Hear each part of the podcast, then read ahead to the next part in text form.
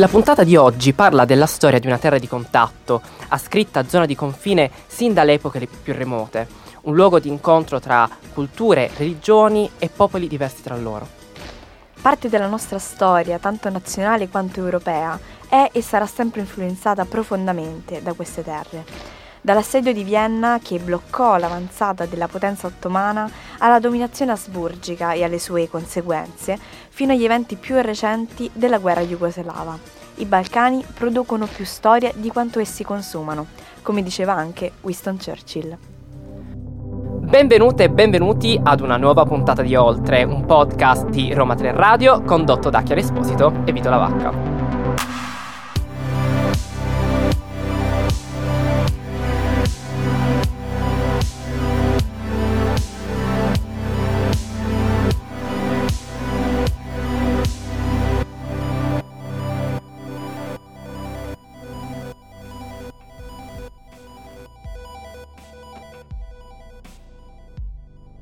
Il percorso che abbiamo provato a tracciare cerca di raccontare a voi che ci state ascoltando la realtà di paesi lontani, ma che nel mondo globalizzato, uscito dalla caduta del muro di Berlino, interessano e interesseranno il nostro paese e il nostro continente. Ebbene, nella puntata di oggi cercheremo di raccontarvi insieme al professor Alberto Basciani, direttore del Centro di ricerca interdipartimentale sull'Europa centro-orientale, la Russia e l'Eurasia,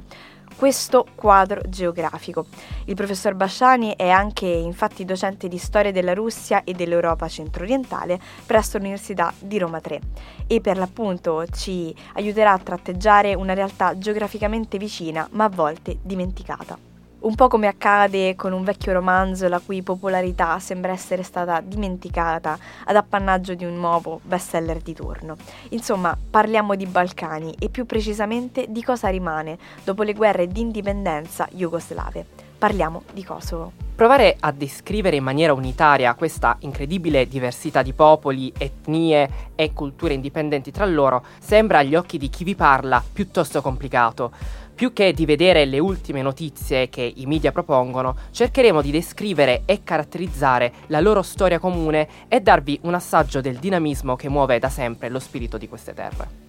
Interrogando il nostro ospite cercheremo di fare un quadro della situazione odierna, delle sue fragilità e dei suoi punti di forza, provando a darvi un'indicazione su cosa è possibile aspettarsi nel breve periodo. Per fare questo vi riporteremo alcuni eventi che hanno segnato la storia dei Balcani per come li conosciamo oggi. Il 28 giugno 1389, il giorno di San Vito nel calendario gregoriano, venne combattuta la battaglia di Kosovo-Polie, dove si sfidarono l'esercito serbo di Lazar Rebelianovic e gli ottomani guidati dal sultano Murad I questo giorno viene ancora ad oggi visto come lo scontro tra il bene e il male, tra i serbi cristiani e gli infedeli turchi. La disfatta di Kosovo Polie rimane una traccia indelebile nella memoria del popolo serbo ed è vista, dicevamo, come l'origine di tutte le sventure del popolo serbo, per l'appunto, durante la dominazione turca, completata, lo specifichiamo, verso la seconda metà del V secolo.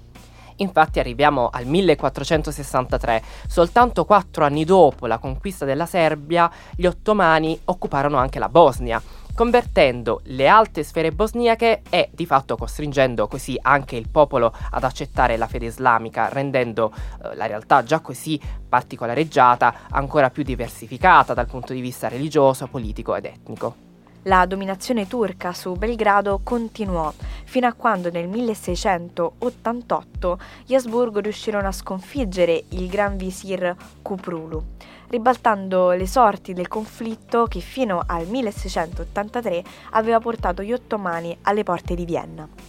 I turchi riuscirono a passare al contrattacco e, favoriti dal colera che aveva decimato le forze asburgiche, si scagliarono contro la popolazione per ristabilire l'ordine. Eh, viene ricordata così la grande migrazione eh, che poi ne seguì ed è considerata tutt'oggi un processo indelebile nella mente del popolo serbo e questo avrebbe dato il via al mutamento della composizione etnica in Kosovo. La linea di divisione che si creò in quegli anni rimase per diversi secoli e influenzò l'esistenza stessa del popolo serbo. Infatti la maggioranza rimase sotto i turchi, mentre l'altra parte si aggiunse con la seconda grande migrazione ai serbi. Bene, i vuoti lasciati dai serbi nella regione del Kosovo vennero riempiti dagli albanesi del nord-est di fede islamica, che formarono bande militari con il consenso dei turchi. Questo processo di trasformazione etnica del Kosovo gettò il seme della conflittualità che sarebbe poi esploso con la nascita dei nazionalismi. Il Kosovo, insomma, era la terra dei serbi e il mito della battaglia combattuta secoli prima rimaneva ancora vivo nell'immaginario collettivo. Però cerchiamo di capirne di più con il nostro ospite. Nella puntata di oggi cercheremo di raccontarvi insieme al professor Alberto Basciani eh, uno spaccato di questa realtà geograficamente vicina ma a volte mh, dimenticata e soprattutto complessa. Il professor Alberto Basciani, che è qui con noi oggi, è direttore del centro di ricerca interdipartimentale sull'Europa centro-orientale, la Russia e l'Eurasia, nonché docente di storia delle, della Russia e dell'Europa centro-orientale presso l'Università degli Studi di Roma 3. Salve professore. Buonasera, eccomi. Grazie per essere qui con noi. Io le porrei la, la, prima domanda e le chiederei, appunto, partendo da un profilo storico, tra la fine del XVIII secolo e la prima parte del XIX secolo ritornò con forza la volontà di ribalta del popolo serbo e in generale di tutta l'area balcanica. Ecco, possiamo interpretare quegli eventi come le prime battute della storia dei movimenti nazionalisti balcanici oppure dobbiamo cambiare orizzonte temporale per inquadrare meglio appunto quest'origine? Eh, sì, io direi che eh, è meglio non confondere i piani, nel senso che eh, a volte i paragoni sono affascinanti, però in storia possono essere molto eh, fuorvianti. Nel senso che, eh, come ha anticipato in parte anche la sua domanda, eh, la rinascita nazionale serba tra gli ultimissimi anni del Settecento e insomma, i primi, le prime due decadi del XIX secolo eh, si iscrive in un, in un ehm, contesto eh, ampio eh, che possiamo collegare con la generale rinascita dei nazionalismi balcanici eh, che corrispondeva eh, alla, all'arrivo della, del, del pensiero, dell'ideologia nazionale, nazionalista eh, appunto nell'Europa sud-orientale e al eh, contemporaneo indebolimento, decadenza sempre più accentuata eh, dell'impero ottomano. E quindi eh, la parabola che eh, compie da questo punto di vista eh, il nazionalismo serbo e quindi la rinascita nazionale serba è paragonabile a quella che affrontano in questo stesso periodo altri popoli della, della regione, appunto pensiamo alla Grecia nel 1829 eh, conquista l'indipendenza, pensiamo alla, alla, alla rinascita eh, dei romeni che pure avevano una situazione abbastanza differente rispetto ai serbi eh, in questa specie di eh,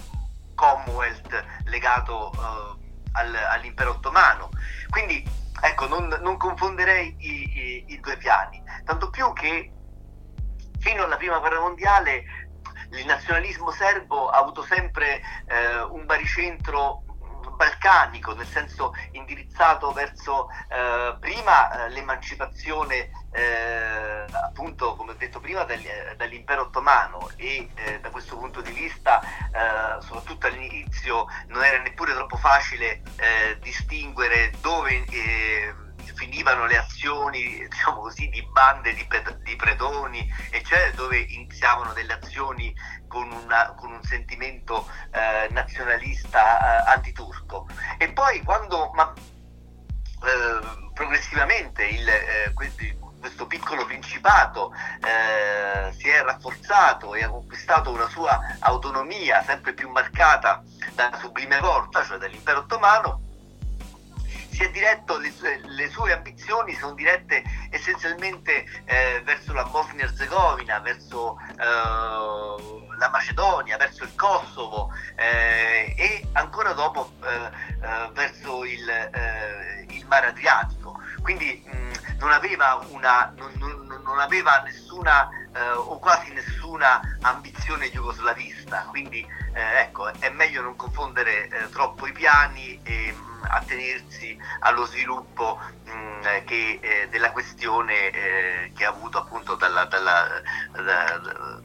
dall'età napoleonica, dalla fine dell'età napoleonica fino poi alla, cosiddetto alla, insomma, alla, rinascita progressiva di, queste, di, di, eh, di, questi, questi, popoli, di, queste, di, questi stati balcanici cristiani. Ecco. Professore, lei ha citato la prima guerra mondiale, allora la voglio portare lì perché ehm, le volevo chiedere se ci può descrivere quali sono state le principali criticità nella creazione eh, del regno jugoslavo proprio dopo la prima guerra mondiale. Cioè, si riuscì a creare un sistema condiviso tra diversi popoli, culture o ci fu il predominio di alcune etnie su altre? Beh sì, la prima guerra mondiale è un, uh, è un punto di dimente nel nostro uh, discorso. Eh, è allora che cambiano completamente eh, le cose. Dunque, eh, eh, la prima guerra mondiale proprio la, la, Serbia immediatamente eh, protagonista, attaccata eh, dall'Austria-Ungheria, la quale non ritiene di aver avuto soddisfazione eh, alla, dalla risposta che il governo di Belgrado inviò dopo, appunto, dopo l'ultimatum seguito all'omicidio eh, di Francesco Ferdinando. e all'inizio, ecco, eh, anche in questo caso l'idea eh, jugoslavista arriva soltanto eh, durante gli eventi, eh, quando ormai eh, si consuma eh, in maniera definitiva la rottura tra la componente croata dell'impero e, eh, e l'impero stesso austro-ungarico. quindi diciamo che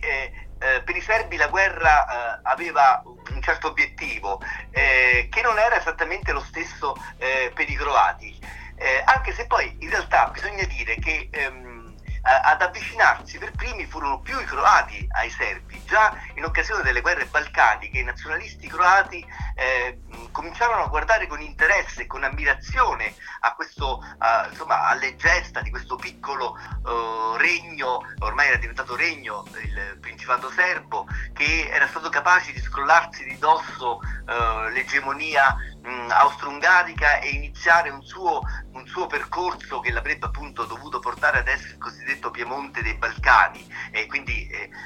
Tant'è vero che alcuni eh, eh, croati si eh, arruolarono come volontari nell'esercito serbo durante appunto le due guerre eh, balcaniche. A un certo punto che cosa successe? Ci fu una sorta di convergenza di interessi. A Corfù, dove eh, si era ritirato e, e era, eh, operava il, il, governo serbo, intervenne una sorta di mh, compromesso tra lo, questo stesso governo serbo presieduto dal, dal, dal suo eh, leader Nicola Pasic e il comitato jugoslavo di Londra eh, presieduto da Ante Trumbic. E questo compromesso arrivò nel, ehm, nell'agosto del 17, fu un compromesso ehm, piuttosto difficile, piuttosto arduo e tuttavia questo avrebbe dovuto, eh, all'indomani della guerra, avrebbe dovuto assicurare nel, questo Stato che si andava delineando e che sarà una, una novità assoluta nel panorama eh, geopolitico eh, europeo, mh, mm, da una parte eh, delle concrete garanzie di guadagno da parte della, eh, della, Serbia che aveva sostenuto una guerra durissima e dall'altra parte però anche eh, avrebbe dovuto salvaguardare le esigenze eh, di ehm, autonomia rivendicate dai croati le cose presero eh, ben presto una piega abbastanza eh, differente. E infatti eh, quando ehm, nasce il regno dei serbi, croati e sloveni, perché questo era il nome ufficiale eh, del regno che poi dal 29 si chiamerà Regno di Jugoslavia,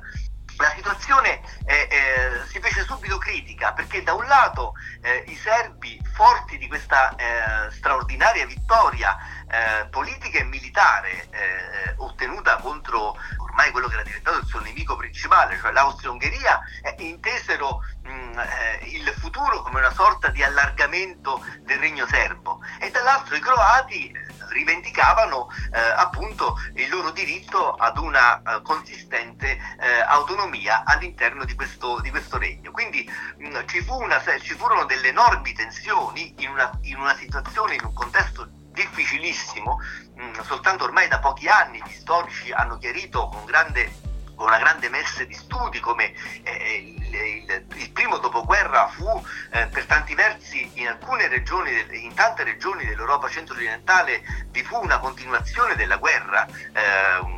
guerre di, di, bassa intensità, rivolte, sollevazioni di ogni genere, in un contesto di eh, povertà, di freddo, di, eh, di, morte, di epidemia e di nascita di paesi che, eh, che, di fatto non erano mai esistiti prima nella carta politica eh, europea, come appunto il caso della, del regno dei serbi, croati, sloveni o la stessa eh, Cecoslovacchia. In realtà eh, eh, questo scontro partiva da una duplice eh, contraddizione, nel senso che per i serbi eh, eh, che avevano chiaro come il dopoguerra sarebbe stato comunque un periodo complesso, difficile e in cui il nuovo Stato sarebbe stato sarebbe stato circondato da stati eh, nemici in un contesto particolarmente arduo, c'era bisogno di uno Stato forte, di un paese forte, di un, un esercito ehm, e, e con una struttura statale già eh, radicata. Eh, dall'altro canto però eh, ehm, ovviamente i croati non si erano emancipati soprattutto dalla, dalla, forte tutela esercitata fino ad allora sul loro territorio mh, dalla, dagli ungheresi, dalla parte ungherese del, dell'impero eh, austro-ungarico per, eh, per, cadere sotto eh, l'egemonia, quella che loro consideravano l'egemonia eh, serba. E quindi furono anni eh, caratterizzati, eh, oltre che dalla difficilissima costruzione di uno Stato in cui bisognava armonizzare diversi sistemi scolastici, diversi sistemi giudiziari, delle vie di comunicazione assolutamente cervellotiche, sistemi monetari completamente diversi, pensiamo a quello serbo, pensiamo a quello turco, a quello austro-ungarico, eccetera, ci fu eh, eh tensioni con i paesi vicini, con la Bulgaria, la presenza di bande eh, armate che provenivano appunto dai paesi sconfitti, ci fu soprattutto questa insanabile, eh, in apparenza insanabile eh, incapacità di arrivare eh, ad, una, ad, un compromesso vero tra eh, eh, le istanze di Belgrado, quindi centraliste, e quelle di Zagabria, che invece erano più verso il federalismo. Tant'è vero che il punto di rottura sia proprio nel 1928 quando nella Skupština, cioè nel Parlamento, nel Parlamento appunto del jugoslavo si discute della, eh, del trattato con l'Italia che avrebbe dovuto dare definitivamente fiume all'Italia, i croati si sentono traditi eh, da Belgrado e in un clima incandescente c'è un attentato in pieno Parlamento in cui un... Eh, un deputato montenegrino sale sui banchi eh, eh, del, del, dello stesso Parlamento e comincia a sparare verso i banchi dove erano seduti i deputati eh, croati ferendo a morte eh, appunto il leader eh, dell'autonomismo e del, e del, nazionalismo croato che era Stjepan Radic il quale di lì a qualche mese morì e questo sembrò mandare eh, eh in pezzi eh, lo Stato. Ci fu la reazione da parte soprattutto del re Alessandro di Jugoslavia che prese l'occasione per chiudere il Parlamento, eh, praticamente costruire una sua dittatura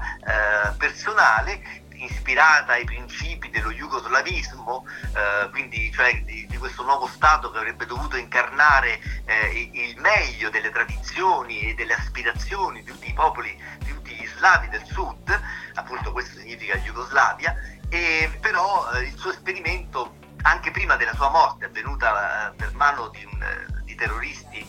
macedoni armati dagli Ustascia croati nel 1934 a Marsiglia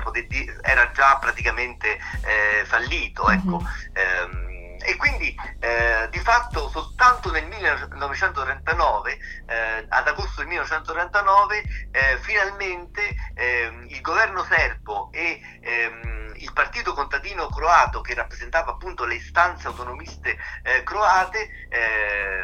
presieduto dal successore di Radic, eh, Macek, eh,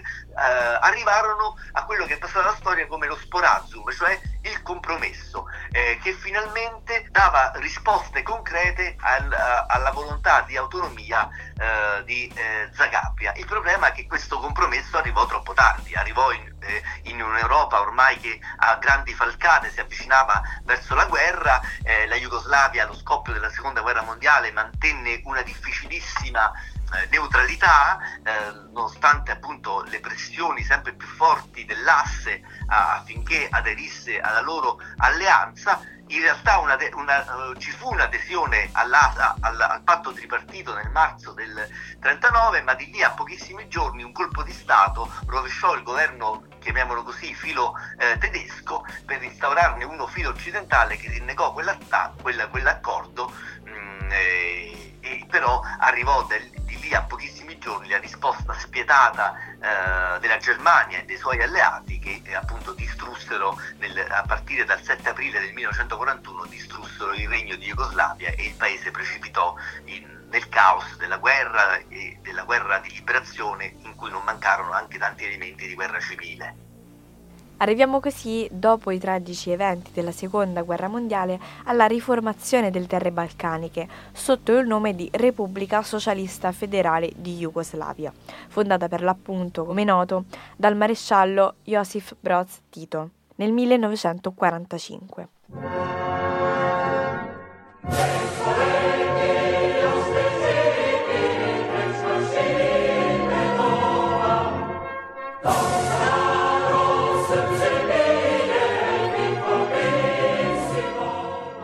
Di lì un certo periodo di stabilità eh, fino a che nel 1980, con la morte del maresciallo Tito, l'unità e la fratellanza imposta più che condivisa,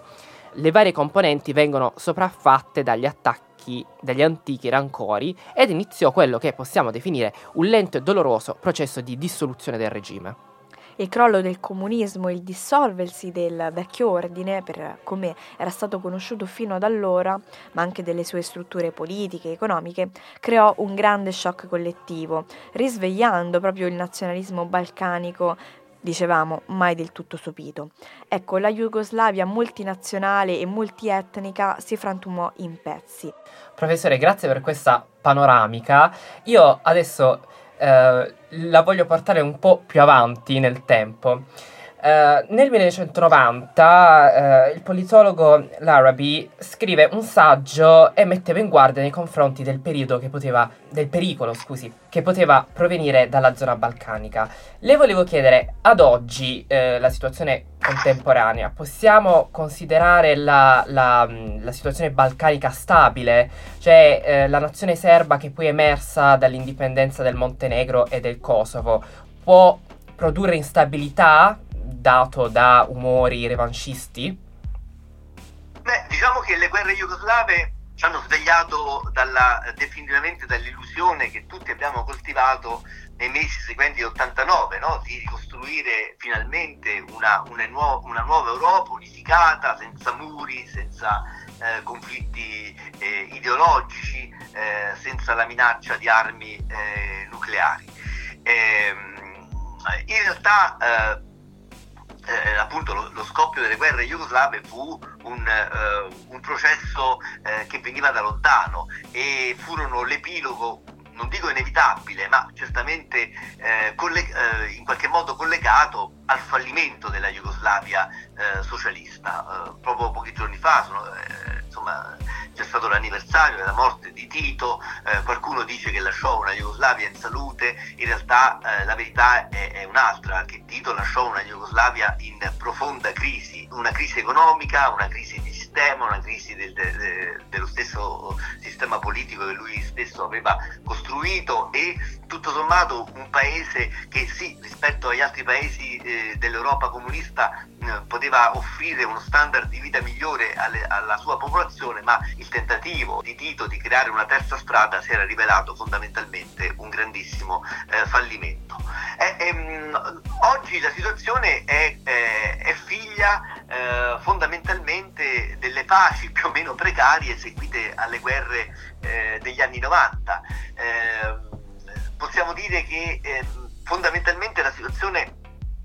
in questo momento eh, è abbastanza precaria, i pericoli eh, derivano da più, eh, da più, direzioni. Un pericolo sicuramente è rappresentato dalla, dalla Bosnia-Herzegovina, la quale è uno Stato estremamente fragile, uno Stato eh, retto da un sistema politico e amministrativo farraginoso, complesso, eh, che tende a disgregare le tre componenti cui questa Repubblica è composta e, e, e, ovviamente non mancano le pressioni continue sia da parte di Belgrado che in parte anche di Zagabria eh, eccetera di eh, forse di, di, arrivare a, a, insomma di arrivare o comunque di contare sempre di più nelle parti rispettivamente eh, serbe e croate della, della, della Repubblica. È una situazione Uh, altrettanto diciamo sì, pericolosa si, si, si, vive in Kosovo, dove eh, certamente eh, la Serbia è, è, ancora ben lungi dal, dal, dall'aver riconosciuto eh, la perdita di questo paese, del resto ha dalla sua anche il mancato riconoscimento del Kosovo da parte anche di alcuni paesi occidentali eh, come la Spagna mh, mm, eh, o dell'Europa orientale come la Romania per non parlare della, della, della stessa federazione russa, eh, però eh, eh, lì la situazione, se vogliamo, è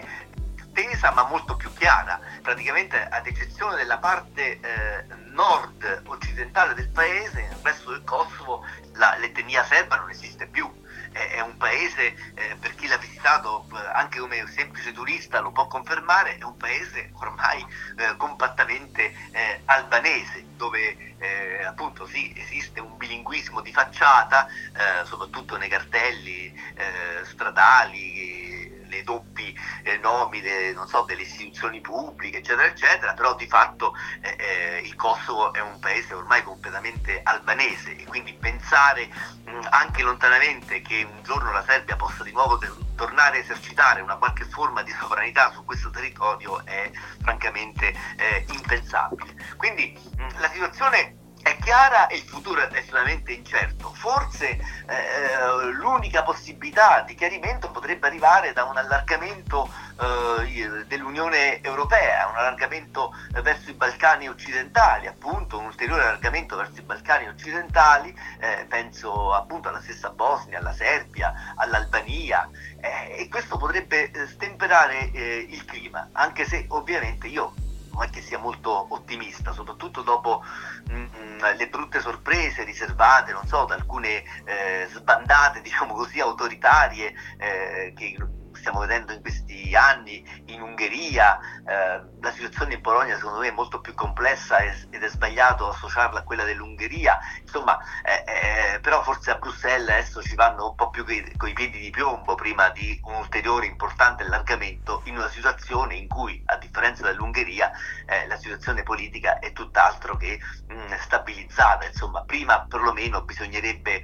assicurare in maniera congrua la, uh, la sovranità uh, tanto della Bosnia Herzegovina come del Kosovo. Sì. Ecco. Sì, sì, effettivamente in questo modo abbiamo quasi chiuso il cerchio, insomma abbiamo effettivamente trasportato questo, questo percorso di evoluzione all'incognita odierna, insomma il ruolo che potrebbe avere in un domani l'Unione Europea in questi territori. Io infatti la ringrazio tantissimo per, per questo spaccato così ricco di, di, complessità ma così affascinante, quindi grazie ancora per essere stato qui con noi, professor Ma io vi ringrazio, se posso volevo soltanto aggiungere una cosa che... Assolutamente. Eh, eh, per quanto riguarda, eh, siccome è eh, molto eh, poco conosciuta, però per quanto riguarda la prima Jugoslavia, tuttavia ehm, bisogna, cioè, ci furono anche aspetti positivi. Se c'è qualcuno che per esempio ci ha guadagnato in maniera netta dalla nascita del regno di Serbi, Croati e Sloveni, questa è l'attuale Slovenia, che era una, un, sì, che era praticamente fino al 1918 una landa di fatto dominata politicamente, eh, economicamente, culturalmente dai tedeschi e dagli italiani e che proprio all'interno della Jugoslavia ha trovato eh, la, la, possibilità di svilupparsi eh, dal punto di vista economico, culturale eh, e, come, eh, e nazionale. Eh, dopo il 1918 venne fondata l'Università di Lubiana, vennero fondate eh, le più importanti istituzioni culturali eh, del paese, quindi insomma, mm, ecco, poi chiaramente in queste interviste uno deve andare di, di, corsa, non vuole annoiare, deve dire cose essenziali, però ecco per far vedere che effettivamente alla, alla base della nascita di questo Stato c'erano delle intenzioni eh, genuinamente eh, e forse ingenuamente anche eh, buone, però appunto eh, la, il contesto si rivelò più, compl- eh, più difficile eh, di quanto fosse stato preventivato, ecco diciamo così. No, no, ma infatti questa precisazione è importantissima anche per chiarire una, um, un aspetto che, come dice lei, non viene spesso, spesso posto in luce. Grazie mille. A voi. Allora io la saluto, arrivederci professor Basciani. Perfetto, stato un piacere, arrivederci. Arrivederci professore. Oltre è un podcast di Roma 3 Radio condotto da Vito Lavacca e Chiara Esposito. L'episodio è a cura di Alessandro Pollara, regia e montaggio sono a cura di Renato Cacciapuoti.